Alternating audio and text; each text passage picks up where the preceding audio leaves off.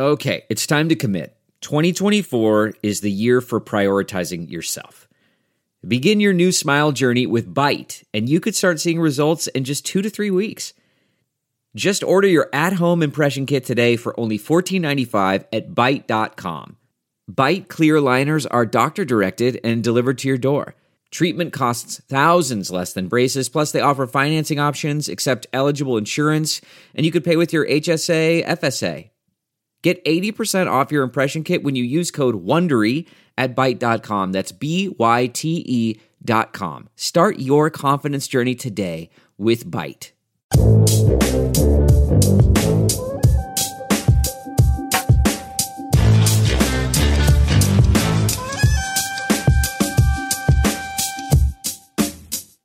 Everybody has a junk drawer. A high schooler misses a season because she played for Team USA, and robocalls seem to be on the rise. The guys talk about classic bowl games, being the second best, and more this week on Just Press Play. Grandma's after me. Pregnant ladies and little kids better get the hell out of the way because I am running. I'm like Forrest Gump, dude. I am running. So the Titanic was the biggest ship on the ocean, but that didn't mean it was unsinkable. All right. I want you each to use ombudsman in a sentence next week. I got one for you. My name is Kevin, the official ombudsman. You like apples?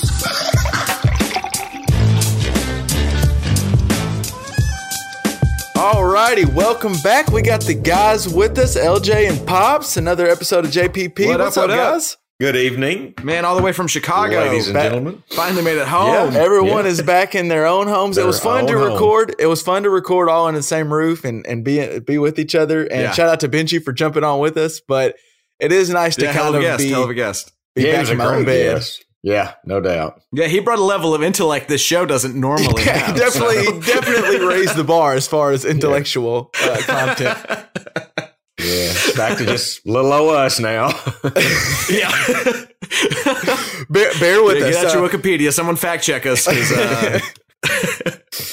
But we are recording this as of Sunday night. It's about 7:30, and the wild card round is now over. We're gonna dive deeper into it a little later this week. With Uncle Tony's going to join us, and we're going to really kind of react to some of the wild card and look into the divisional round. But let's go ahead and talk real quick. The Cowboys, the Clapper and the Cowboys found a way to win another one. They tried to lose it at the end.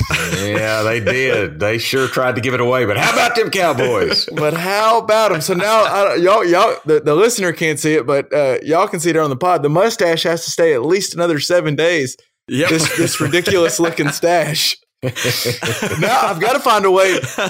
So after the Cowboys won, I thought I need to now, since this mustache is staying a little longer, I was like, I got to find a way to style this bad boy. So I threw on old Tombstone and saw old Val Kilmer with Doc Holliday. Yeah. I saw what they were. By the way, just one time, shout out to the guys on Tombstone. All those guys have some badass mustaches. I could only dream of having one like Kurt Russell and Val Kilmer. For sure. But, to the game, I wanted to ask you, Dad, what stood out to you? Just your overall, like when you turned the channel, went to bed, what did you think about the Cowboys game? About them winning? They tried to give it away. I thought typical Cowboys. Trying to remember, I think there was some really poor clock management at the end. Again, typical Cowboys. I saw some poor clock management all throughout the wild card round. It was just baffling. The guys not knowing when to get out of bounds and timeouts when you shouldn't. It was. I think we need to dive a little deeper in that. Maybe on the next one. What was it? I had something else on the game, but we won. I mean, I couldn't believe it. I think it was Zeke. Zeke was the best player on the field, and I think Dak played serviceably, but I really thought Seattle would take Zeke away, and either they didn't or couldn't. That was the difference. This is wild, and I never thought this sentence would come out of my mouth, but Jason Garrett, as bad as he was, he outcoached Pete Carroll and Seahawks. They They called it with having Russell Wilson at quarterback. It looked like they made Russell Wilson play with handcuffs on or something because they just wouldn't let him throw the ball. It was I didn't understand it. I know running's how they got there, but they had the best quarterback on the field, and it was odd when they did throw it down the field. It looked really good. As a Cowboys fan, I was upset every time he dropped back, and every time they handed off against that really good that. Dallas can say this. They do have a stout defense between Van Der Esch and Jalen Smith. And I know we've talked about this all throughout the year. Defense was fantastic. The defense is good. Ezekiel Elliott's good. Dak is good enough, I think. But I'm always worried he's at one turnover away. And then we had – Did you know Dallas was the only home team to win wild card weekend? Well, and that's what I wanted to bring up. The game that really shocked me the most, and I just wanted to briefly bring it up, was that Texans-Colts game. I do think the Colts were good, and for any of the listeners, I bought them a while back on. That's probably the one successful thing I had, or at least the most successful thing I had, was the Colts picking them at 1-5. But I thought they were that good, but man, the Texans looked like they were outcoached, outclassed. They just looked like they didn't belong. Yeah, they were down 21-0 when you blinked your eye. Did y'all have any issue? No. I was going to ask you, Dad, because I know we were texting throughout the game, so you were watching, but did you have any issue? It was a 21-donut, and every time Deshaun Watson would get a first down, he would signal first down. Like he would pull the Cam Newton thing. And I kind of thought I could see Pops on his Cam Newton stuff, not liking that too much. Yeah. Well, I think if he would have done it maybe once – but he did it multiple times while he every time down. He got a first down. Yeah, every time. 21-0. Yeah, it's kind of like, dude, put some points on the board first. It did stick out to me a little bit. And I like Deshaun Watson, and I don't mind somebody saying first down, damn it. But when you're behind 21-0, show me something more than just a first down.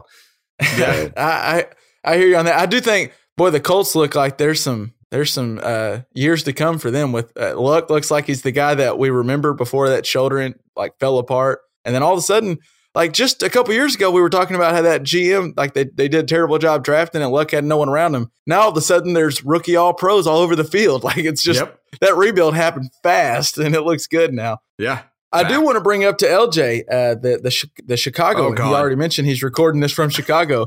We just got done watching the old Double Doink special from Cody Parkey.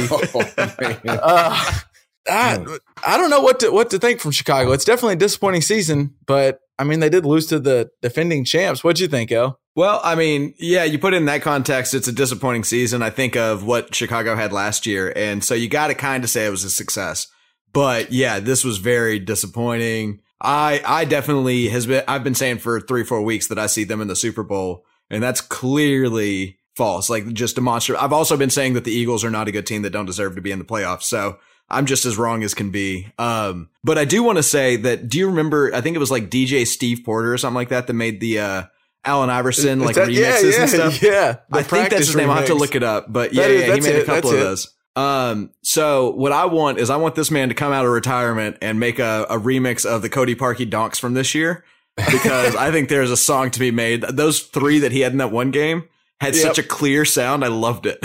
So, I mean, I don't think anyone's as good as Cody Parkey at kicking the ball and hitting the upright. Like he is good at it. Could you imagine how tight you have to? It doesn't help his job. Yeah, it doesn't help his job whatsoever. But he is good at it. He just showed out today and hit 2 at one kick. I mean, he's just like, watch this. Hold my beer. Watch this. You think I'm good at hitting the crossbar? Watch this shit. Hold my beer is what he said. It did seem like a disappointing year, but then there were some bright spots. I kind of thought Mitchell Trubisky, he did the thing I've kind of seen him all year, where there's times where he looks like he's a backup quarterback that for some reason is starting, and then every now and then he'll make beautiful throws while on the run, creating time. I think there's some potential there. He's got a lot to work out, but every position you never know what you're getting from him. If you would have told the Bears at the beginning of the season, you can go to a playoff game and come within 2 doinks of winning it with a first year head coach, right, a second year quarterback. Didn't even have Khalil Mack. We didn't know a lot of those names on the defense before this year. I didn't really keep up with any of them. I think they would have said, where do we sign up? I think they should be happy with this year. And so. I think I don't know if you got to see. I know LJ's talked about it all year, but how important Eddie Jackson is to that team. And I know he dressed out, but he didn't play much because that ankle injury. Right, they had the backup playing. So, and that's a huge part of that back end of the defense. Yeah. Well, and there's not a much better city at saying, well, we'll get them next year because this is a city that survived the Cubs drought. So we'll see what happens. But they're really good at saying, well, we sucked. We didn't deserve it. But then also saying, but next year we're going to be the best team in the league. So we'll see what happens. But I would say that this is a successful year, just a really rough ending. So, you know, and I will a little tease onto the next week. When we talked Cowboys, we kind of talked about Dak and how he does just enough. And we kind of poo-pooed him a little bit. I have some interesting Dak stats to throw out to you guys next time we record. Dak stats. Yeah, I should find a drop for that. But there is some interesting stats that maybe he's a little, like, we underrate him a little bit, like Cowboys fans in general. But we'll get to that. An underrated Cowboys quarterback that Kevin wants to whine about. Oh, real quick. But speaking of Cowboys quarterbacks, you just brought it up. Did y'all realize the conundrum it was hearing Tony Romo talk about how the veteran Joe Flacco should get in for the young quarterback who was struggling in that playoff game? It was wild. You could hear as Tony Romo was sitting there saying, calling for Joe Flacco. I could just see Dak and Romo when he's sitting there on the sideline. It was really interesting. I didn't get to hear the game, so that's a cool note. Well, that is one question I want to address maybe on our next podcast. But do you think Harbaugh for not playing Joe caught any Flacco? God. All right, off football. Let's save it.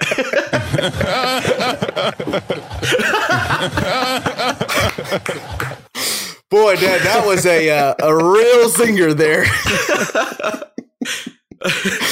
So just for the listener at home, I don't know if you could tell, but he thought he was going to save that for our later podcast later this week, but he couldn't help himself. He got all giddy. As soon as someone said Flacco, his ears perked up and he was all excited. Well, he's red right now. He can't breathe. He's laughing so hard. Oh, Willie catch some Flacco. Good Lord. I apologize to the world for that one.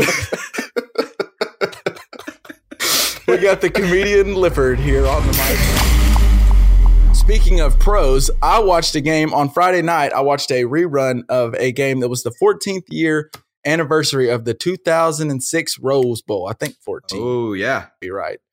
13 or 14. My math's pretty bad. But 2006 Rose Bowl, and it was January 4th, and that was against Texas USC. I'm sure I don't need to say that to anyone. Probably most people listening to us already know that game. I wanted to bring it up to you guys, one, just because – did you guys know that there were 50 different pro players on those rosters combined? No. 50. Wow. And some of those are going to be like backups that later became pros, but 50 players on that roster went on to play in the NFL. Wow. That just blew my mind. But what's more interesting is clearly the big names like the Leinart, Bush, Vince Young guys, they're no longer playing, and they kind of didn't quite have the career we thought they would. But only 5 guys from that roster remain in the NFL today. And only 2 of them are starters. Do you think you guys can name the 2 starters? No. Not one. Could you name one of them? I mean, no. I think so. I don't. One of them is Ryan.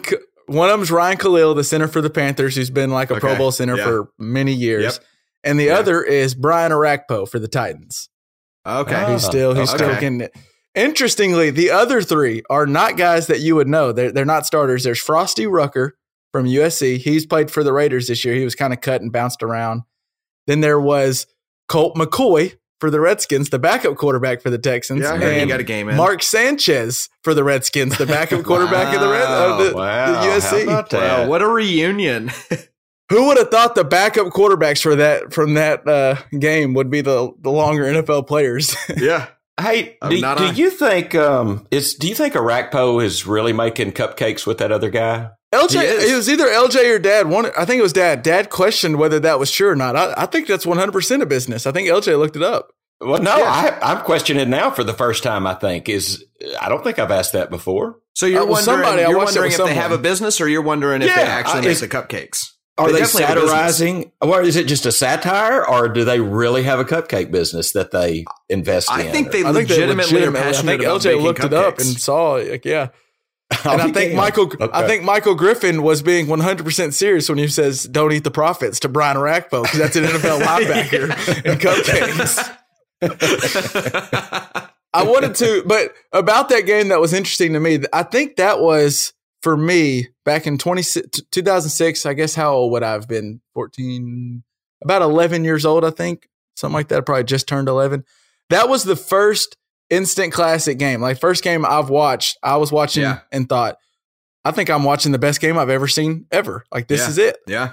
And still to this day, it's probably at least I would say the best college football game I've ever seen, maybe up there with the Boise State, Oklahoma. There was a couple of Alabama championship games in there. But do y'all think, LJ, do you remember, was that the first game you really remember being a classic? Or you've watched more than I have. I mean, shoot, you watched Broncos win a Super Bowl.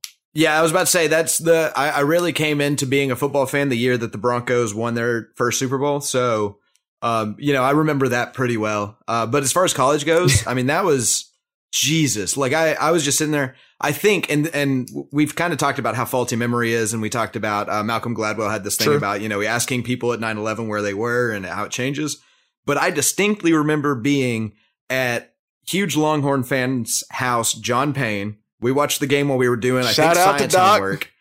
Yep. And so me and Doc Payne and a couple other people were watching that game. And by the end, me and him were just watching the game. We did not care about this science homework anymore. It was mind blowing that one. So it was a good time. But I put it up there with the Boise State was going to be my thought. I think once Boise State happened at that time, I think that was my favorite game to have ever been played, because it was just so off the wall, so much fun, so tricky. Like, and it was plays him, like you've never seen before. Like, Vince Young just put the team on his back, but that Boise was like the hook and ladder and the Statue of Liberty was stuff. At least I know for me and LJ had probably never seen a play like that in our life. Like, what is this? This is awesome. Statue of Liberty was something I'd heard about. They mentioned it in Little Giants, I think, and that's my only experience with that concept of a play. So it was mind blowing to see done in a high level. You know, honestly, that was the first time I ever saw live a Statue of Liberty play. I mean, I'd seen some film and I knew what it was, but I'd never seen it live in a real game until that game that I guess we saw it perhaps together. I don't remember where we all were. I think I watched it in your living room. Yeah, I'm pretty sure. Maybe. Well, I was going to ask you, and it's interesting that LJ brought it up, because I was going to mention the Malcolm Gladwell thing about remembering where you were and how it changes and stuff. Do you remember where we were during the 2006 Rose Bowl, Dad? I know LJ remembered he was watching it with John Payne, but do you remember where you were? I mean, I think I was at my living room over on Monroe Street is where I would guess. I'm pretty sure that's where, because I remember that game being the first time where you allowed me to, like, because I was pretty young still at the time. And every now and then I could maybe stay up for a late game, but I'd have to really annoy the shit out of Dad to get it, or just break the rules and watch it in my room. But that game, I was like I don't remember what time it was, 9 o'clock, whatever time bedtime was at the time, rolled around, and Dad had mentioned bed, and I kind of looked up and I was like, "Can I stay up for the game?" And he's like, "Yeah, definitely." It wasn't even a question. And I remember laying on the floor watching that game. It was a great game, and I think you more than you were kind of into Vince Young. You liked Vince Young. He made me my heart wanted to hate Texas, but I loved watching Vince Young play. It was watching so Vince Young. So yeah. I think we watched in Monroe over. I remember laying on the floor in Monroe watching that game. It was to this day it's probably most enjoyable until I see the Cowboys win a Super Bowl, which probably won't happen in my lifetime. But that was as an enjoyable game as I've gotten to see. It was fun.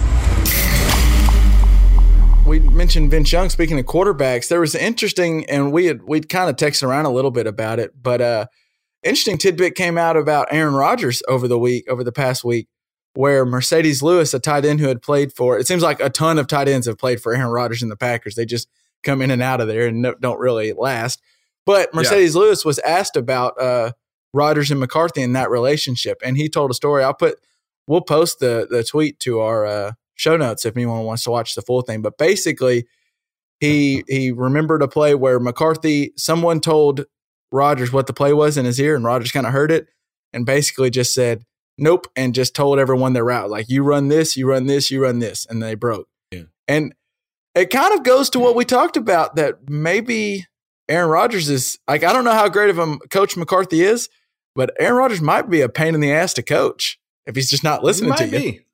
He might be. I would be annoyed. I will tell you this. If the head coach and the quarterback are on different pages like that, you're in trouble. That, one of them's got to go. For whatever reason. One of them's got to go. It's like we talked about. It's not going to be Aaron Rodgers. It's not going to be the most talented quarterback maybe in the NFL. Maybe, yeah, it won't be him.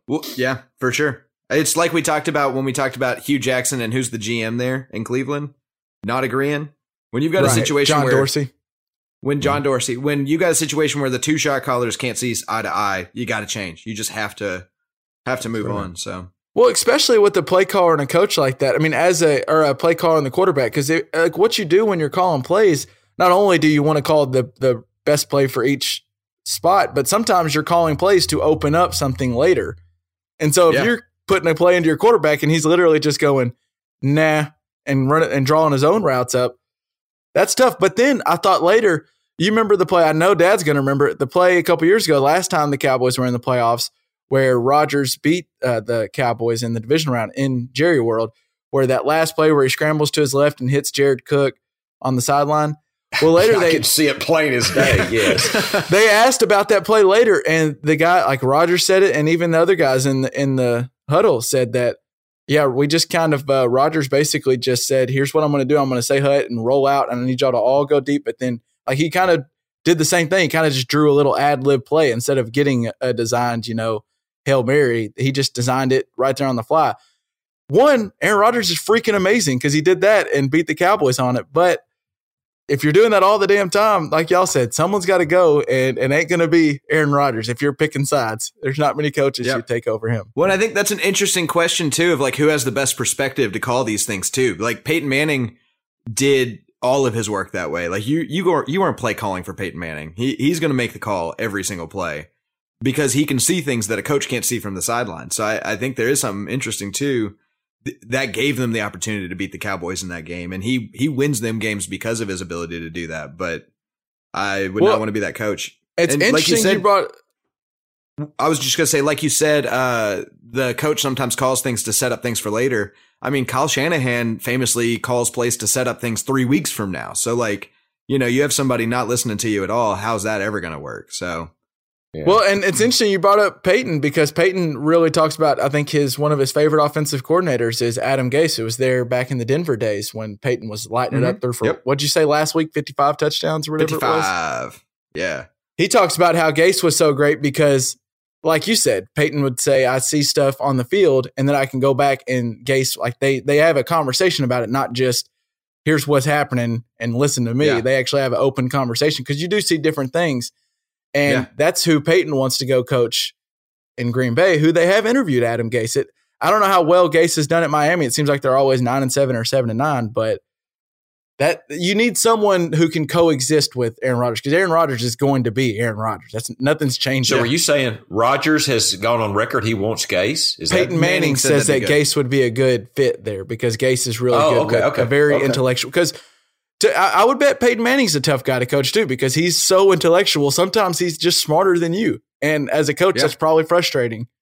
But it's a game of trust at that point. I mean, they need to do some trust falls, I think, maybe in Green Bay. And that's what they need to do. They need to, there doesn't need to be any kind of interview. Let's just do a trust fall and see how it goes.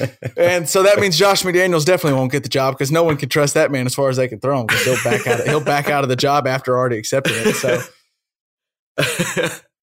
Yeah, well, thank God for the Colts, right? The Colts got to be happy as hell about that. Man. Yeah, I didn't. Thank you for putting that dot together in my head. Wow, that's a huge deal, man. Jesus. I mean, did you hear the reason Frank Reich got that job? So I was reading something earlier this week that out of all the people they interviewed, they wanted to give it to McDaniels just because they liked McDaniels. But then after he backed out, they interviewed a few more people, and Reich was the only one that came in, and he didn't ask about Andrew Luck at all. He didn't ask about his arm, how he's doing, when he'll be healthy. He just wanted to come in and get a job. And if Luck's there, great. If he's not, we'll figure it out. And it's worked out pretty well for him because Luck looks like MVP Andrew Luck now. Yeah. But it's just interesting to me. Talk about trust fall. He would just trust the GM instead of saying, I'm only taking this job if Andrew Luck's healthy. He just took the job with the GM. He just liked the spot he was in, and it's working out. Kind of sounds like he just needed to pay rent this month. I've taken jobs like that before. Well. I would just Reich. What? So of course, Reich was the OC for the championship Philadelphia Eagles last year. So right. I mean, I think Peterson calls plays. I think Peterson just calls plays, and Reich's the quarterback coach. But quarterbacks have long, like even Winston, Foles both talk about how Reich's such a great quarterback coach, and they loved him, and he was so easy and to talk to, and understood players and whatever. I mean, I don't think Luck needed a ton of coaching to be good at quarterbacking, but whatever he's doing is working down there right now. Wasn't Reich the backup to Jim Kelly all those years? Wasn't I think they were talking about he won history. A playoff game in Buffalo or something. I think he did point, so. You're getting a little above my. You're getting above my or before my time. I'll look up some Frank Reich stuff. I'll have it for you. So. You guys know I love a good conspiracy theory, and one got brought to my attention, and it's by good old Chris Johnson. If you remember, that's CJ2K, that little Mr. 2000. Yeah, Mr. 2000 for the Titans back in the day. He came on a show and recently said that he doesn't believe. Do you remember John Ross was the guy 2 years ago he's for the Bengals now, but he broke the record for 40 time and actually got a new island from Adidas or whatever that whole promotion was. Yeah. But he broke the record with, I think, a 4-2-1 or something. And Chris Johnson came out publicly and said that he doesn't believe John Ross actually broke it. And the guys doing the show kind of laughed about it, and they were like, "What? Yeah, I'm sure you think you're faster, huh?" He goes, "No, like for real. If you put the video side by side, you can see I pull off on him at the end." And then he went further to explain his theory because they were like, "Well, the official time came out," and he goes, "But if you look, that official time took forever to come out." And Chris Johnson's theory is that the NFL was just trying to drum up some hype for the combine because it hasn't had much hype in a while. And what better way to bring it is than some guy running the 40 time faster than we've ever seen it. It's just interesting. He thinks the NFL just faked that time. Like he probably ran a 4.29 or something, but they bumped it to a 4.21 or whatever it was to give him the record.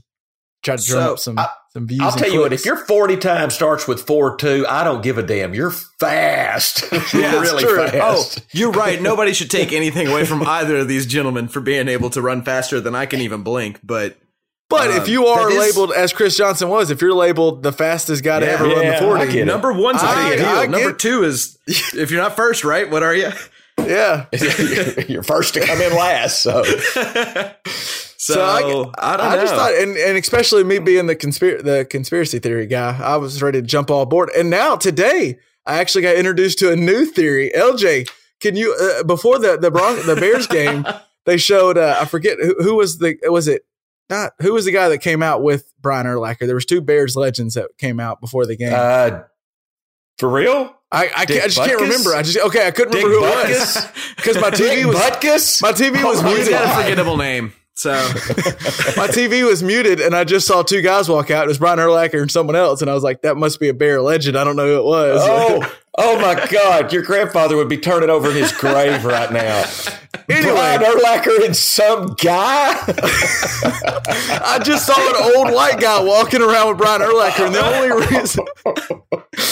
only reason it really caught my eye is because Brian Urlacher has a lot of hair atop his head. And if I remember right, that man was bald as it gets. That head was slippery back in the day. Shiny. It was shiny. He had a shiny head. So I put a tweet out to our little group message. It was just like, man, that's odd seeing Brian Urlacher with a full head of hair. And one, the older gentleman had a decision on whether that was a full head of hair or not. But LJ, you don't think – let me just hear your little theory because you live in Chicago up there. So I'm going to preface this with I thought I was too late on this. I was going to bring this up on the podcast when we first started it, but like these ads have been out for, maybe 2 years. So I thought maybe – the Brian Urlacher with hair jokes are very old, but I'd never heard this theory until you brought it up. So in Chicago, there are tons of billboards. He does sponsorships for – I think it's the Hair Restoration Clinic or somebody. And – so as soon as I saw that, I was like, oh, that's weird seeing Brian Urlacher with hair. But also, I never thought he was balding. He's always shaved his head completely. It's not like he regrew the hair on the back of his head because that wasn't growing or something. It wasn't like there was like a little bit of hair here. It was bald in the center. He was just bald as he gets. He looked like he shaved every morning. He had a bald head. So I looked up old pictures and he was tight buzz cut or bald for like basically his entire life, as far as I could tell. And so I think he just decided to let his hair grow one day and then got $1 million sponsorship. So I think that's one of the most brilliant moves in maybe business history or something. So let your hair grow. Do we think that somewhere along, like maybe Brian Urlacher just liked being bald, but somewhere like his agent was like, hey, you should stay bald until you retire. Then as soon as you take that helmet off, all of a sudden you're growing that thing back on top. Yeah. And we're going to, because I mean, he was famously bald. I just don't think he was famously balding. So, well, and I did think as soon as I saw it, as soon as I, like the first time, I remember a couple of, I don't know if it's months or however long ago I first saw him with hair on his head, I thought, man, he should definitely be like the poster child for some kind of Rogaine's or Just for Men commercial, something. Because I just thought that all I've ever pictured Brian Urlacher was with a shiny bald head. And so now it looks funny with him with hair. So when did you think that, Kevin? When did you think that? That he should be the poster boy? The Rogaine spokesman, yeah. When did you start thinking that? The first time I saw him with hair, I don't know. It was a couple months back. I'm just saying, you're probably 3 years behind his agent, I guess. So you're, you know. Yeah. Well, no, his agent saw ahead of the game. His agent, while he was bald, was like, hey, could you grow out that hair if you wanted to? He's like, yeah, I could. I just don't like to. It rubs up my helmet the wrong way. He's like, don't do it. Don't do it. See, here's what I'm thinking, Kevin, is you keep just the stash for as long as you can, and then we'll make you the poster boy for beard restoration in about 15 years. Yeah, but I don't know. The stash is kind of a goofy look. I don't know if I could go stash till I'm like 35. You're keeping it out. There's money in it. There's money in this. We'll just say in 15 years that you could only grow a patchy beard, and it was sad and depressing, and then you're just going to show up with a full beard, and everybody's going to think it'll be our live read before every single podcast. Yeah. Well, and it'll be so true, because why else would he look like that for 15 more years, right? Y'all just wait. When I get the stash that Wyatt Earp had on Tombstone, y'all are going to be thinking, man, that thing looks good. I'm working on it. You can just call me Wyatt next time I get on the podcast. I can't wait. Keep working, Wyatt. I cannot wait. I wanted to get to a little story that's been going around. Jay Billis brought it to my attention earlier this week, and I texted it out to you guys. But the high school player in Alabama that got completely screwed out of her senior season. And I'll just lay the story out for anyone who doesn't know about it yet. It's this senior in Alabama, Maori Davenport. She led the Team USA in rebounding and blocks en route to a gold medal at the FIBA Under-18 Championship earlier in 2018. And a lot of times the way the USA Basketball works is they'll give players a stipend or a check for the cost of travel and the loss of employment that they weren't able to get over the summer. Because like as a high school kid, A lot of times you work over the summer. Yeah. Usually their guideline is to confer with the high school federation if it's a player that's not going, because the NCAA will usually allow this. They'll allow those players that play for our country to get a stipend, even though they are pretty tough on stuff. But if the player has eligibility in high school still, they'll check in with whatever state federation that is to ensure that the player is allowed to accept the payment and keep eligibility. USC basketball does this, or the player does this? The USA basketball. USA before basketball. They send the check, because the player gets in trouble just for receiving a check. So they're supposed to confer before they ever send a check. And someone mistakenly forgot to call the Alabama High School Athletic Association because they didn't realize that Davenport still had her senior season to play. So they just forgot and didn't call. So they sent her a check they sent her for $857.20 for the cost of playing. Well, the AHSAA only allows a player to accept a payment of $250 or less. Anything over that, and it ruins your eligibility. So that screws Davenport. Well, the USA Basketball realized they made the mistake, and they notified all parties. And then Davenport sent the check and the money all back and gave it all back to him. But the state of Alabama, their rules committee ruled that she had to sit out 1 year, which is her last year, so she's not able to play. Wow. That is some baby back bull crap. That is just terrible. I agree, Kevin, and I saw too that it has been upheld twice on appeal. I didn't see that. I didn't see that because I was thinking my first thought was they can maybe fix themselves. If this were to surely, if you brought this to someone's attention, maybe this just someone said, "Oh, she's lost her eligibility because she was senior tech." Blah blah blah. But then when you bring it up, like, "Oh, they screwed up. She didn't even. No one knew, and she sent the money back. She sent the freaking money back." You would think they would go, "Okay." That counts as not being paid. I think, right? Like you would think. I read something where what the Alabama High School Athletic Association is hanging the president. They're hanging their hat on the fact they say because the check was cashed, they are she's ineligible. She gave all the money back, and from what I got out of it, they thought it was legit because this is it's USA Basketball. She was playing for her country, playing for your country with the governing body of men's and women's basketball in the United States. So why wouldn't you think it's okay? Poor girl. I feel horrible for her. Well, and my first thought was I was mad at the USA Basketball Association because they admitted to making a mistake and not calling the federation because they thought she was a senior. Whoever's job that was just dropped the ball and they admitted to it. And so it's like, well, damn it, you screwed her over, but at least you're standing up and saying I screwed up and I'm sorry.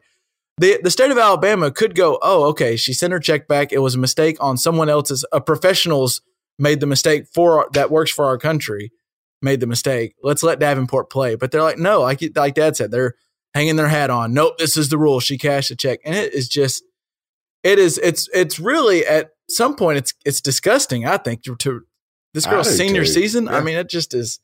And obviously she's a really good basketball player. Probably going to hurt her team's senior. So, I would say this, Kevin, unless there's something we don't know. Remember, there was one time maybe there's something we are not aware of. Hopefully there's something we don't know. Hopefully this is that dad with the baseball all over again. Or? Right, yeah, that's guy. Right. This just highlights to me how dumb it is that athletes can't get paid for their work. I mean, if she were a child actor, it'd be no big deal. She'd be able to still act in her school play and shit like that. I mean, I don't understand why if you're good at something, you can't get paid for it. It drives me up the wall that, these people are especially putting their bodies on the line. Like she could ruin her entire career by playing for USA Basketball, by playing her senior year of she could do like Paul George did and hurt her leg. Yeah, she could miss out on maybe millions of dollars playing for the WNBA someday. And, but, you can't, an athlete can't play for free or for money. So it frustrates me to no end that one, that's happening. And then two, that it's happening on such a petty level that she got $500 or $600 more than she was supposed to and then gave it back and still can't play. Like, that's just disheartening to me. It reminds me a little bit of, I forget who, I think, was it Katie Ledecky who was dominant in the Olympics, went back on the last Olympics and then the swimmer? She couldn't accept she couldn't accept anything because she still had a year to go at Stanford. And so she couldn't accept all the crazy endorsements and all the – because everybody – she was like the poster – she's the poster child of – the whole country rallied behind her and was watching her every night, like on program TV. Like I was setting my alarm to watch Katie Ledecky, and she can't accept a thing from it because the NCAA is so ridiculous. And this isn't even the NCAA. This is the state of Alabama. And DeMarcus Cousins, who a lot of people wouldn't – Boogie Cousins, if you're an NBA fan, he's from Alabama, and he said that same association – was really tough on him, and he almost missed his junior year because of them. Now, we don't know. Maybe Boogie Cousins actually got paid by an agent, or who knows? He went to Kentucky, so he probably did get paid something. But he got paid one way or another. But it's just ridiculous. If this has gone to appeals twice, and poor girl. I mean, just and not even just her, like her senior teammates, like they might have a chance to go win an Alabama State Championship. This is something you'll remember forever. If her basketball career flames out, she'll remember this. And now she'll remember that she had to sit in the stands and watch. She couldn't play. Hopefully something else changes from it. But Kevin, that would go back to the old worst of the week. I think that would probably be. That would definitely land on the worst of the week candidates. Another thing that could land on my worst of the weeks, and this has been recently, have y'all gotten an uptick in all the robocalls recently? Oh, my God. Yes. Is it the new year? What is going on? My phone was blowing up, and it's always like healthcare or how's your back or something stupid. It's like, don't hang up. Yeah. Pisses me off. Yeah, Hannah gets a phone call like maybe 3 times a day from insurance agents. We're insured. We don't need insurance agents to call us, but she still gets 3 calls a day from people trying to sell her insurance. It's absurd. It's stupid. I just can't stand it. I mean, I'm telling you, I don't answer the phone. If it's not a number I know, I'm just almost well, and now they've gotten so dang good at it, they can do the little like number spoofing. I forget. There's like an actual term for it, like neighborhood or something where they can see number spoofing or something where they can look and see like what numbers you have in your contacts. And so I have a lot of 903 numbers. And so they can make the number show up as a 903 number. And it, but here's my question. Are some people falling for this? Someone's got to be falling for this if they're doing this much. Yeah, absolutely it's happening.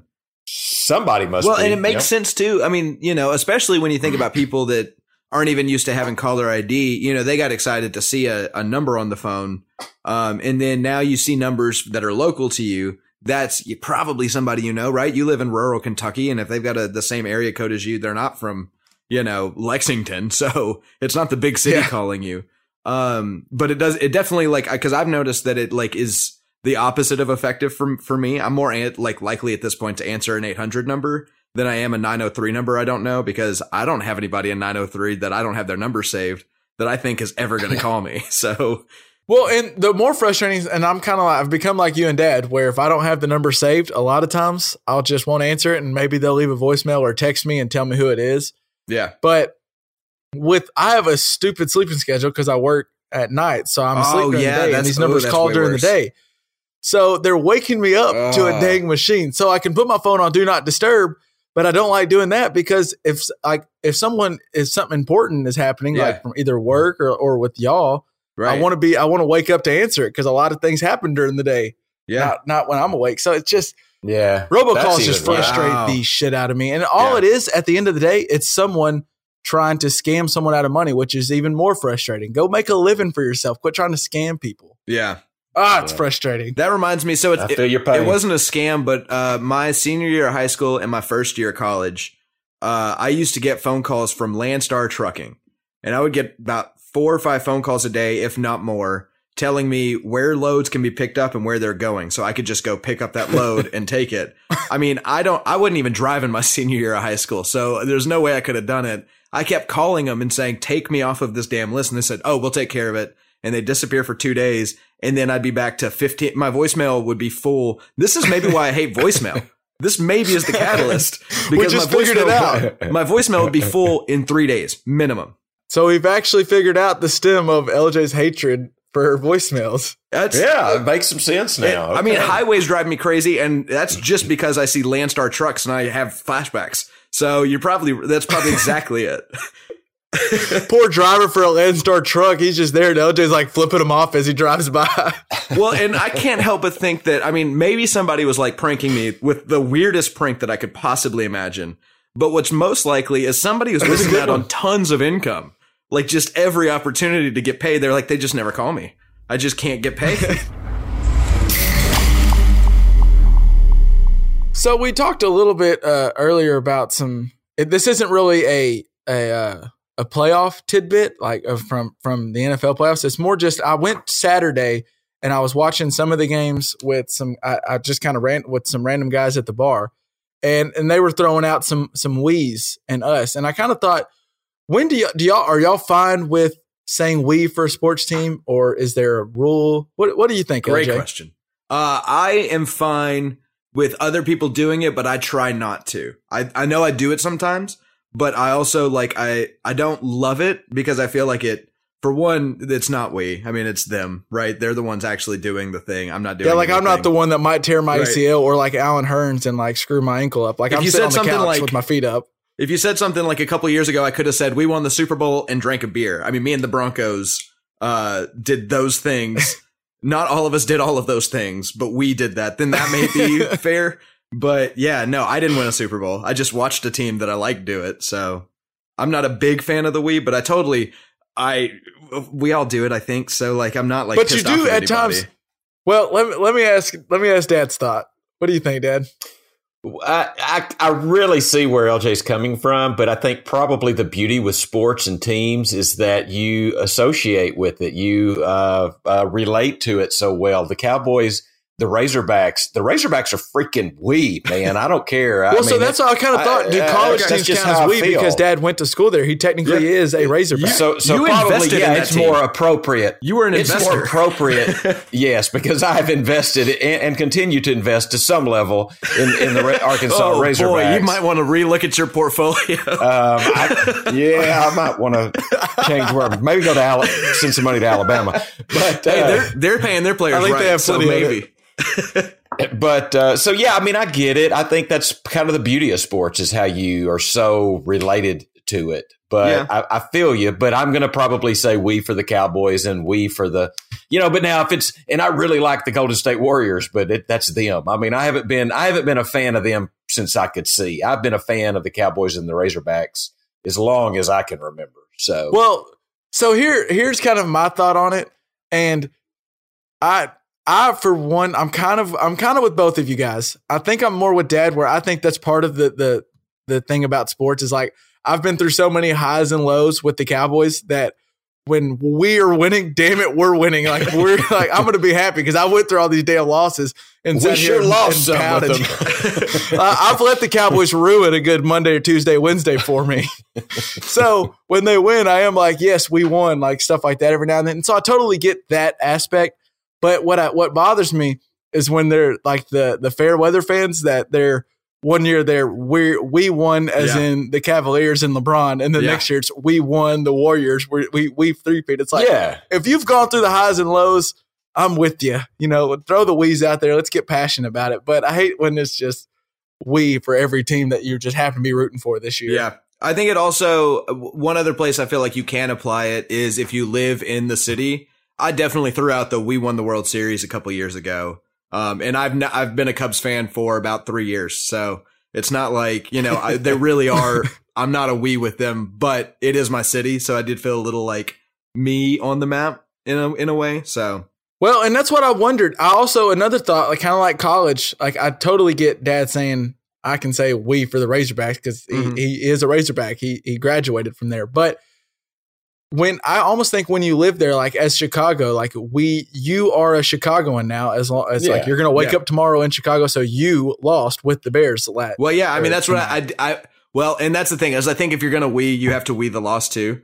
And I did walk in, I walked into the kitchen and said, well, we missed the field goal. So like, it is something I definitely do. And it's, it's going to be hard not to, but I also definitely feel like I didn't miss that field goal. I didn't have a chance. I wouldn't have made it. So I'm glad that I didn't kick it. But I definitely said we a lot more when I used to think that if I sat on the couch with my feet up and a warm drink in my hand and my Broncos jersey on, they had a better chance of winning. Then it was all about the we. Well, whoa. You're making it sound like my mustache isn't the reason the Cowboys won. I'm not saying it's not. I'm saying it didn't work for me. That's all I'm saying. I do. I'm definitely not the we police. I'm not going to police you for saying it, but the we police. At times I kind of go like, just throw it out. That's an episode title right there. It just is interesting to me. Like as LJ mentioned, like I'm sitting I was literally watching the Cowboys game with my feet up with the beer in my hand. And they're out there, like the actual Cowboys were out there risking, like Allen Hurns got hurt, and hopefully he comes back, and that was a gruesome injury. Yeah. He's risking himself. I'm sitting here. I guess I could roll an ankle on my way to the fridge for the second beer, but let's not belittle your risks. Also, well, maybe the 10th beer. It'd probably be more likely on the 10th. Yeah, well, I will say, that's the thing.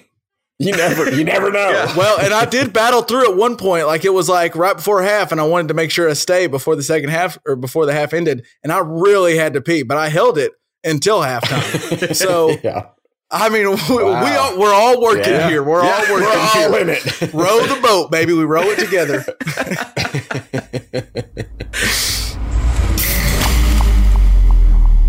The last thing I wanted to bring up to you guys, and it actually got brought to my attention by one of my favorite follows on Twitter. And if you don't follow him, go give him one. Good old Shea Serrano, who writes for The Ringer. Yeah. He wrote out. So he's married. He's a Mexican guy, and he's married to a black woman. And he talks about it a lot. And he was like, the one thing – his tweet was, the one thing that I can tell – there's a lot of different things where her family clearly does stuff different than my family, being from two different ethnicities. Yeah. But – He said, the one thing that doesn't change is we both throw the same shit in the junk drawer. So that had me thinking about what we throw in the junk drawer. And I kind of thought we might all be similar since we all lived under the same roof for a lot of time. So I asked you guys to tell me what's in your junk drawer. So LJ, I'll throw it to you first. I want to start with the H. I want to start with the one who probably taught us the what junk to put in there. Dad, what's in your junk drawer? Well, you know what's funny is the most prominent thing in my junk drawer at this point in time is silica gel packets.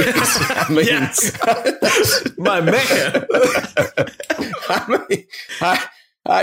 They absorb moisture out of there. They're just handy. So that's not a junk drawer anymore. That's a treasure drawer. It's a treasure chest. That's a utility drawer. All right. A couple of other things I have. I have a tape measure. I have some old air fresheners, but not anymore. They're in the trash now that I've looked through. I have an old staple puller that I've been looking for. I have a lot of lighters, like, cigarettes, like lighters and candle lighters, thumbtacks. Yeah. And I wrote down this is kind of interesting, but I have Marks-A-Lot. Do y'all even know what a Marks-A-Lot is? Yeah, it's like a big Sharpie, right? It's like a Sharpie, yeah. But I said Marks-A-Lot, and I actually looked at them, and they're Sharpies. So, I would definitely. See, I'm the exact opposite. No matter what brand it is, to me, it's a Sharpie. It's always a Sharpie. A couple more things. One thing y'all probably don't have, I have extra readers. I have some extra readers in my junk drawer. Not in there yet. I keep 6 pairs just in case for guests, you know. For kid stuff. Just in case Dad comes over to play spades, we have some in the drawer. There's some things I think y'all have. Rubber bands, just a few assorted rubber bands like from newspapers. Sure. Twisties. I have some twisties for trash bags. I have some timers for my lights. Twisties is in like twisties that go on the end of like a loaf of bread? Like bread ties. Bread ties, yeah. But you have them for your trash bag? Yeah. Yeah, because I've got a new trash can. I have big trash bags. They're not the cinch sacks. I have to actually pull it out and twist it. I forget with Dad, there's always a method to his madness. There's always a reason for it. So I had, like I said, some timers, like lamp timers. Of course. I had a couple of those. Of course, I'm kind of into that. And then just notepads. And I had several pocket knives. But now these pocket knives were kind of the freebies you get here and there.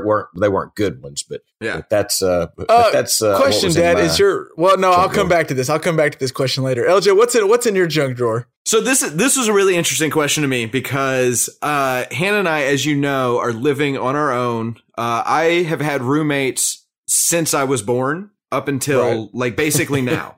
So we're just now getting to where we don't have to share a junk drawer with 7 other people or 2 other people or something like that. So we're trying to figure out the junk drawer. Like we're still in the process of learning it. So I'll tell you, I've got a junk drawer in the office here that is a more normal maintained junk drawer that has got the usual suspects. I mean, I've got things like, things I can't explain, like dead cell phones, but I've also got like flashlights and stamps and batteries and pins and a lockpit set, just in case, I guess. Never know. But the junk drawer we have in the more central location in the kitchen, I think they're always in the kitchen. If they're not in the kitchen, then it's not a junk drawer. I don't know what that is, but.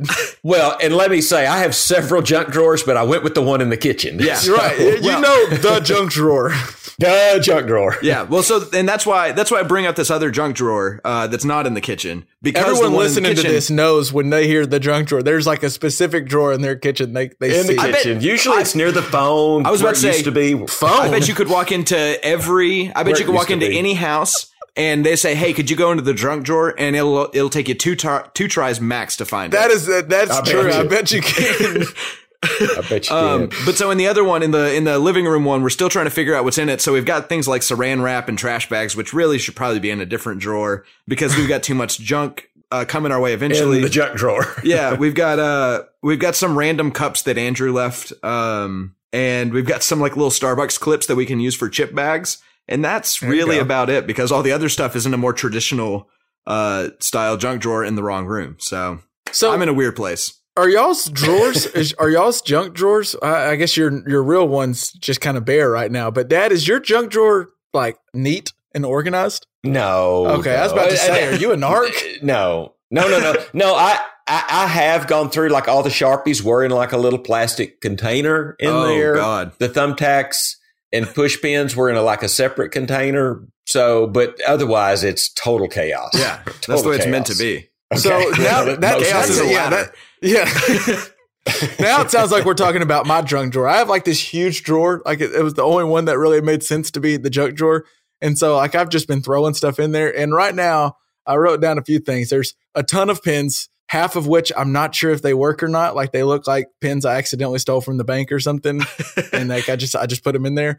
And then there's a bunch of koozies in there. There's a bunch of batteries, but the batteries aren't in like a Duracell box. They're just there. So I don't know if they work. Just or free not. Batteries. You just like pop them out of your room batteries. In the drawer. Yeah, there's like 7 of them and I don't know if they work or not. Speaking of remotes, there's a remote that I accidentally stole from the hotel. And then there's a bunch of Chick-fil-A sauces and for some reason, a bunch of ketchup packets when I never use ketchup at home. I've never used it, but for whatever reason, I can't throw them away after I get back with my fast food. I just can't. And then napkins. How long can you keep a ketchup packet? Like, do they last indefinitely? They surely expire, I thought those were like when the world's in, or like when you have no food, you can survive off ketchup packets. Eat ketchup. Yeah. Just eat ketchup. Yeah, surely not. Bad. Yeah, they don't go bad. I'm going to look it up. I'm going to look it up and I probably won't tell you because I don't want to break your heart.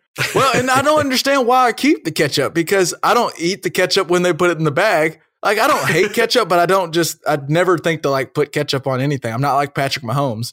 And so I don't know why I keep them and put them in the drawer. But by God, if I get some Burger King and there's some ketchup in the bottle, I'm going to throw it in the drawer and then throw the bag away every time. You're not like Patrick Mahomes in that one way, right? Just the one way you're not like Patrick Mahomes. Yeah, there's other ways where I may be like Patrick Mahomes, but not in the ketchup sense. I may be like him throwing the football.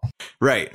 Speaking of Mahomes, did you see Peter King had him reenact the no look pass for his Monday morning quarterback? There's a tweet. I heard them say that, and I didn't get to see it. He did it. They did it one take, and he looked the other direction and threw it to a thing. I think they said it was 34 yards downfield. They measured it, hit the target, dead on the money. Like it was amazing. What is that memory? Is that what's happening there? Like, how do you like? I don't even know the function of my body that I would need to improve to make that happen. See, there's people like us. There's humans, and then there's those kind of people that are something different. I don't know what it is, but like Patrick Mahomes and LeBron James and Michael Jordan and them, they're different human being than we are. And I can't believe I'm already throwing Mahomes in there with the two goats I just mentioned with LeBron. That was something. Talent-wise, I used to have I had a pretty nasty little no-look pass on the basketball court there like once or twice in my life. So.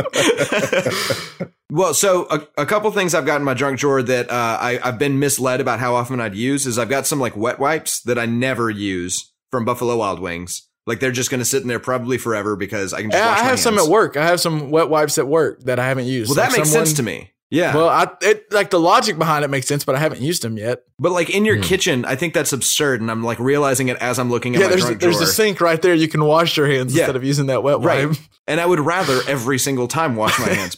And then another thing, I feel like TV has lied to me about how often I would need brown paper sacks because I've had this bag for like, I don't know, 15 years. And it's not going anywhere. So more often than not in a junk drawer, I haven't been here long enough. I think I have like something since I've moved that's like sitting in a closet somewhere. A lot of times cords end up there, like cords you're not quite sure what it goes to, but you're not going to throw away because by God, one day you're going to be trying to plug up your old Xbox and there's that cord. Yep. I've actually got 2 tubs in a closet for that. That's my junk drawer. I've got too many cords. Yeah, I would bet you money. Probably. I don't remember seeing any right now, but I bet you we could all find at least one coin in all our junk drawers. Which is weird because I don't collect coins in there, but there always ends up being a coin. I don't either. And it's usually oddly sticky. Yeah, they're sticky. Yes. Oh, yeah. Exactly. Yes. I think like you'll go empty the drawer out and they're stuck on the bottom. Oh, yeah. I don't know why. Right. I think that is one universal thing. Like I think Shay touched on something. A junk drawer is just, and we're saying this with 3 white guys recording, but I do think you go into any home and you can, like LJ said, you can find a junk drawer, and for the most part, you're going to find similar things in a lot of junk drawers. And it's going to be a lot of things that people just, for whatever reason, they were taught when they were younger, you don't throw it away because it'll be useful one day. I mean, well, and if I walk into a house and someone says, hey, can you hand me the scissors? And I say, they're not out. And they say, well, they're in I'll tell them to stop because I'm going to find them. It'll take me 30 seconds. So. Yeah, scissors usually go in my junk drawer, but lately I've been using. I live alone, so a lot of things just get left on the countertops. Yeah, and I know. Like, yeah, at times our coffee tables are junk drawer, and other times our side tables are our junk drawer. Right, right. That's just kind of the kind of way it works when you're yeah. not living under the parents' roof anymore. Like you're kind of just like, oh, I just leave the scissors right here because I will use them again eventually at some point. That's the going wild they talked about in high school movies. Yeah, but here's the thing, guys. That next week you're going to be in the utility room and you're going to be looking for the scissors, and they're not going to be in the junk drawer where they usually are. They're going to be on the junk table. Like 2 rooms in my apartment. Okay. Utility room. And then once you get out of there, you got to go to the safe room. Once you leave the safe room, you're going to your second den. My guest bedroom and then the study. Yeah, there's a lot of different rooms for me to get lost in here. Okay. Point made. Okay. So I was in the shower the other day. I'll just ask you. Shower thoughts. So I have it's kind of like an explain it to Kevin. The other day, I was getting ready to buy some stuff for my shower. I needed some more shampoo and conditioner, so I went to go get it. Why is the shampoo always, you set it up and you open it at the top, but the conditioner, the lid's always on the bottom? Like if you look at the label, if you put them where the labels are facing right, conditioner's always upside down and shampoo's always right side up. Have you noticed that? Yeah, definitely. I've always noticed that. Do you think there's a reason, or is it maybe to know which one's which, I guess? I think that's always been my guess is it's just the standard. So that way because I take my glasses off to take a shower, and I think probably some 40% of Americans also take their glasses off to take a shower. And Dad doesn't have his reader showers, shower readers. Right. Guys, I've been thinking about putting some readers in the shower. I've got to check this out. I was just thinking about shower readers. Y'all may have just saved my life. Good God. Yeah, I mean, if you get, like, usually it's not every shampoo, but like almost every shampoo will have a standardized one's up and one's down when it's set in the proper direction. So yeah, look for that. Seriously. Really, it's not even like if you get the same brand of shampoo and conditioner. Literally all shampoo lids. I was looking at Walmart because then it just intrigued me. All shampoos, the lid's on the top and the bottom is normal. Like if you put the label the right way. And then the conditioners, the labels always, if you put it facing the right way, the lid's going to be on the bottom, which actually works better. Because then when you're running low, there's conditioner right there instead of having to like shake it, you know? Yeah. But I guess maybe they're trying to distingush it. We might have just stepped on something. I cannot wait to go look in my shower. Well, Dad is excited for tomorrow morning shower. He's going to chunk those readers out of the shower and just fully confidently put Axe body wash all in his hair. They keep fogging up. You know, it's just a problem. My damn readers are fogging up. And then you pull out your little, your microfiber napkin and it's all wet and everything. So it doesn't work. Hey, y'all are laughing, but I shave in the shower. Well, when I do shave, I mean, I've got a little bit of hair growth going now, but when I do shave, I shave in the shower. And I mean, I have to get just right with the mirror, you know, I can't because it's tough. And then it fogs up. I mean, growing old is not for wimps. We'll just say that. Okay? What if you know, you can put that like water repellent on your windshield and then the water doesn't stick to it very well and it just kind of runs off of it? Has anyone ever done that to glasses? No, I don't think so. I don't know. But the fog still was up. Rain-X on my readers. Something like that. Yeah, I'm thinking I might like find an old pair of glasses and try that now. Yeah, but your fog because that could be a game changer. Huh? The fog? Yeah, the fog. Like the... he's talking about putting Rain-X on that. I think maybe will make the fog. I think it might. And then the other thing is if it's on there, even if it does fog, you just let the water hit you for a second and then it'll defog. Well, speaking of $1 million ideas, $1 million ideas for the shower, I don't understand. We need to come up with the brand. Like get with like Garnier or someone that does shampoo and conditioner and even soap too. But those, cause they need to be specific, but like dispensers kind of like you do when you wash your hands in a public restroom where you just press it. So like a thing that's to the left. And instead of having like being a pain to change, cause if you've ever worked somewhere where you change them, they're not like a terrible pain, but you do have to kind of like open it. And sometimes they got to finagle a little bit and then put the new one in. Just make one where you literally take the thing out that you bought from Walmart and put the new one in. And then you can just keep doing your dispenser. I think this is a genius idea. I'm into that. Then if you did this way, so here's my other thought. If you did it this way, you could have like your shampoo and conditioner always is in like maybe on the left and the shampoo's the left and the conditioner's right to the right. And then soap's over here on your right side of the head. So I really thought this out. Then, because a lot of you like to shower in the morning. Your left, as opposed to the left, the center, and the right. The left, and then the left. So then those are on that side. And then on the right, my left or your left. And then the way it works is you like to shower in the morning. So I like wake up and I'm kind of groggy. And sometimes you turn that light on right when you wake up. And boy, that light can be bright. Now I don't need a light. I can go take the shower and have no light in there and still know where all my crap's at and just be reaching around. And it's perfect. Mm. And then dad never needs his reader because he knows the conditioner's always in this one. It's always, and then the shampoo's in the left. He always knows it. Yeah. Now we're talking. That would be a good idea.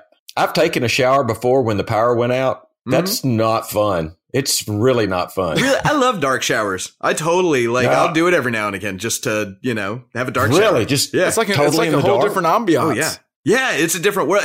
You're not like necessarily going. It's like relaxing. It's like because showers are already relaxing, and then just being alone with like no stimulus but the water hitting the back of your head, nice and hot. It's the best, guys. Also, live your life. Also another thing we should like while we're making these. I was thinking this too.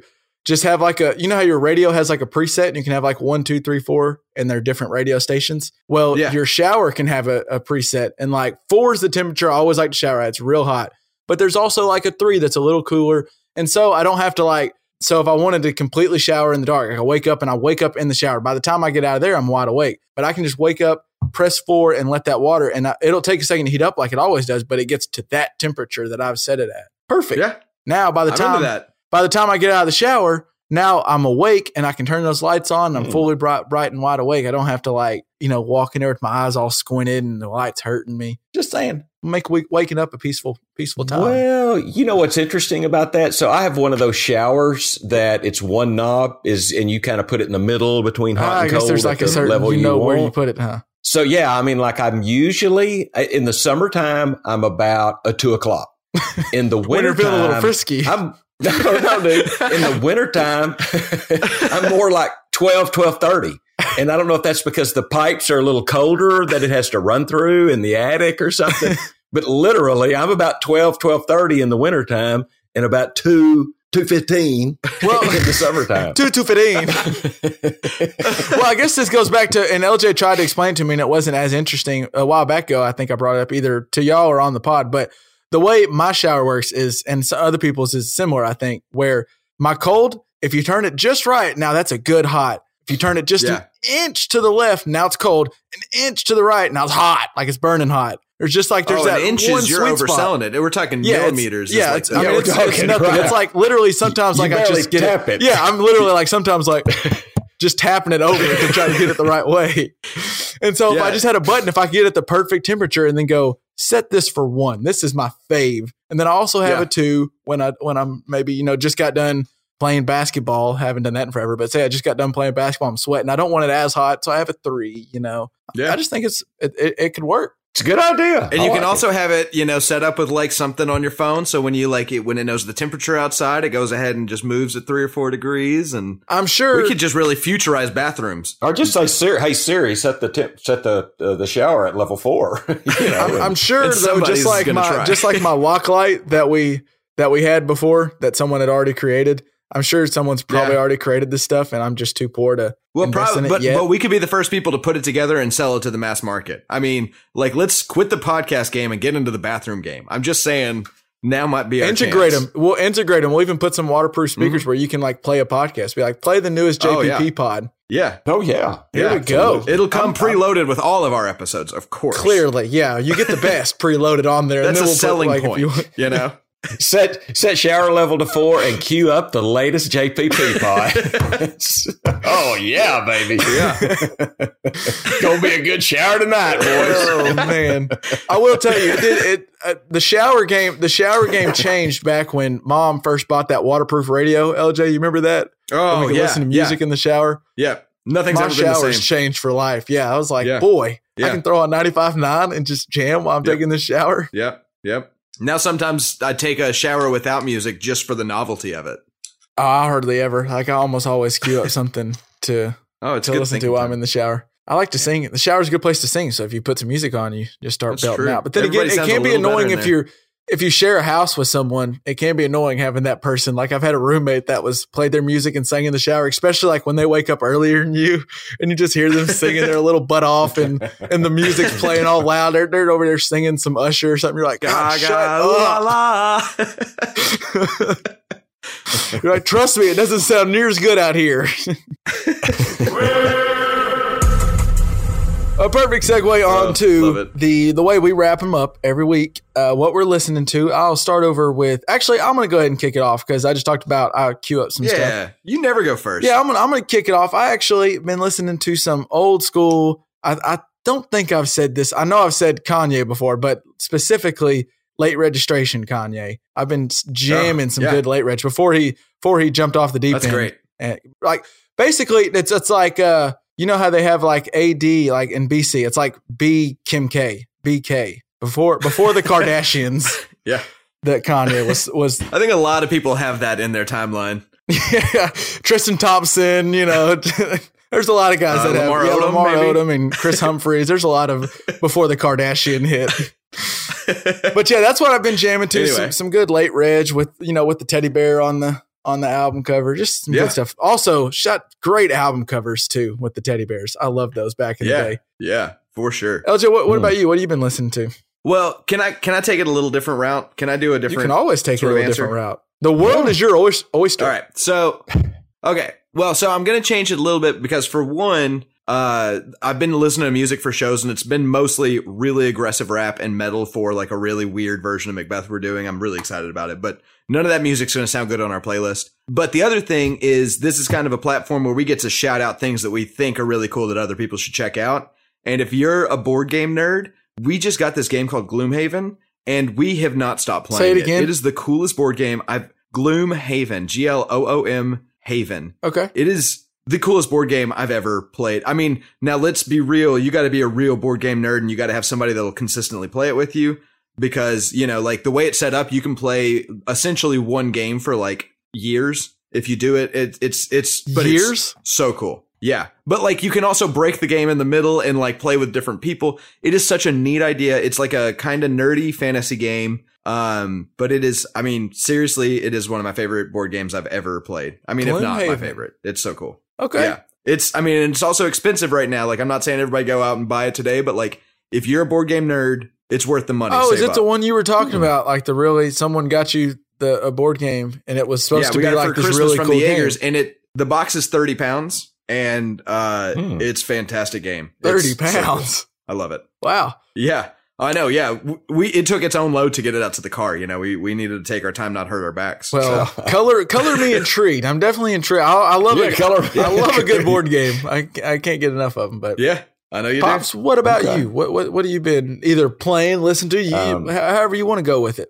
Oh, I've been listening to some Rosillo podcast, actually, probably more than anything lately. But man. I did hear a song the other day that really got me. It was a Ben Harper song. Pineapple Pen. No, I did like LJ, and I couldn't find that to put on. You have to help me find because I want the video. Did you? Okay, it's got the video part too. Okay, I think I did get something, but I was busy last week. Anyway, blah blah blah.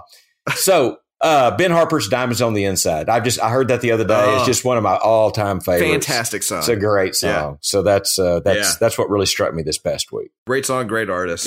Good stuff. You know, nothing better than putting on a good board game with some good tunes behind you. Now we're talking. Man. Little slice of heaven. Well, I'm about to go play some Gloomhaven and listen to some Ben Harper and Kanye. I think it's about what's about to happen. This was perfect. And then Dad's about to go check his shower because he thinks he can throw those readers out the window. I know. Yeah, that is the first place I'm going when I leave here, guaranteed. But if you can't, put some water repellent on them. Yeah, on the glasses. We'll make it happen. Buy some rain eggs. Okay. All right. Yeah. Hopefully by the next time we're recording this, Maori Davenport will be reinstated by the dumb Alabama High School Association. Yeah. Hope so. Real quick, episode by episode. Yeah. Real quick. We're recording this on Sunday. The next time we get on the college football or the time people hear this, the college football championship will have been played. Let me get a winner and a score for the Alabama Clemson game. I'll start with you, LJ. I know you keep up with a ton of college football. Yeah. I've watched one game and you were sitting next to me. All right. And then I watched. Okay. So here's what I'm going to say. Do you want to talk about Clemson's quarterback? Yeah. Clemson's quarterback is the douchiest looking human I have ever seen in my life. I don't know anything about him. He seems like a great guy. He's obviously very talented. I have no reason to dislike him, but he looks like an ass. Like I just hate LJ hated him. LJ couldn't stand him.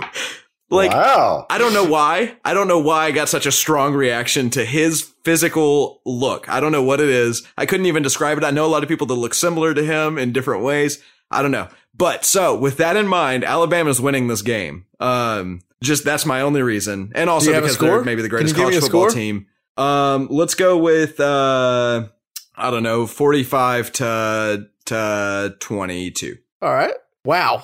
Blowing them out. I think the point spread's like 5.5 right now. After the third touchdown, they realized they needed to go for 2. That's how we got to 22 there. I'm worried, LJ, that you're going to have to see old Trevor Lawrence for a long time because he was like the highest rated prospect to ever come out of college football. And he's kind of like Andrew Luck was where they're saying he's perfect. He's like 18 years old or something too, right? Like I hate a child essentially.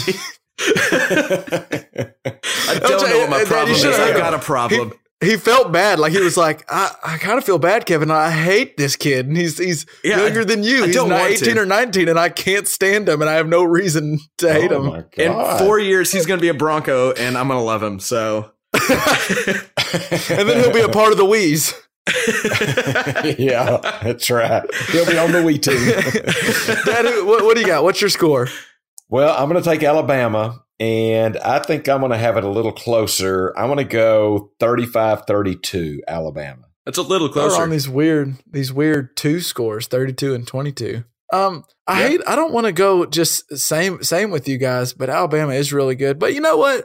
I'm going to go with old Dabo Sweeney and LJ's favorite quarterback. I think Clemson beats them in a high scoring. I'm going to say 38-35. That's what I'm going to go. Who is that? So, who's that betting company that's going to lose a lot of money if you're right? Talking Remember about that? My bookie? Or, no, not my bookie. Who was that company that paid? They already paid out the winnings on Alabama. Oh, they paid the winnings. Oh, who do we say? I think was it FanDuel that already paid out winnings? I forget. I think it was FanDuel. Yeah, paid out winnings. So if you're right, FanDuel loses like tens of thousands of dollars. Lots of money. Yeah, they get screwed. Hundreds of thousands, maybe. So we will see. I'm excited to see. Oh, by the way, did you see that instead of doing for the international broadcast of the game, guess who's getting to call that? Hey. Joe Tessitore, Jason Witten, and Booger McFarland.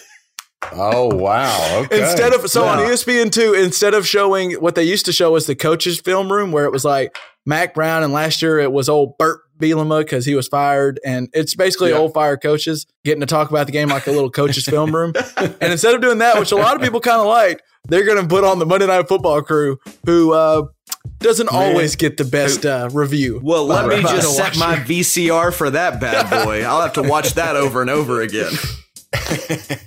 Will they have the Booger Mobile? No, did you see in the playoff game, Booger didn't do the Booger Mobile. He was in the booth. You're right. He's in the booth. Then never mind. Yeah. I'm not programming my VCR at all. No Booger Mobile, no LJ. And that's it. That's final. All right, I think that'll do it for another good week of the JPP. Well, actually, that's just half the week. We're finally getting back to our regular schedule program, and we'll come back at you here in a couple of days with a good playoff. But we'll react to more in depth to the wild card weekend and some of the things we couldn't believe in, things we were impressed by, and then we'll touch on what we think about. I'm sure we'll talk about the Cowboys going up against the Rams divisional round. We might even mention the Broncos. Who knows? Well, I imagine we might mention the Steelers. We'll see. Oh, boy. Well, so who knows? Something might break between now and then. I mean, it's only a few days, but Antonio Brown can make a headline. We've learned that. So, no doubt. All right. That'll do it, guys. I will catch you in a couple days. Peace out. Peace.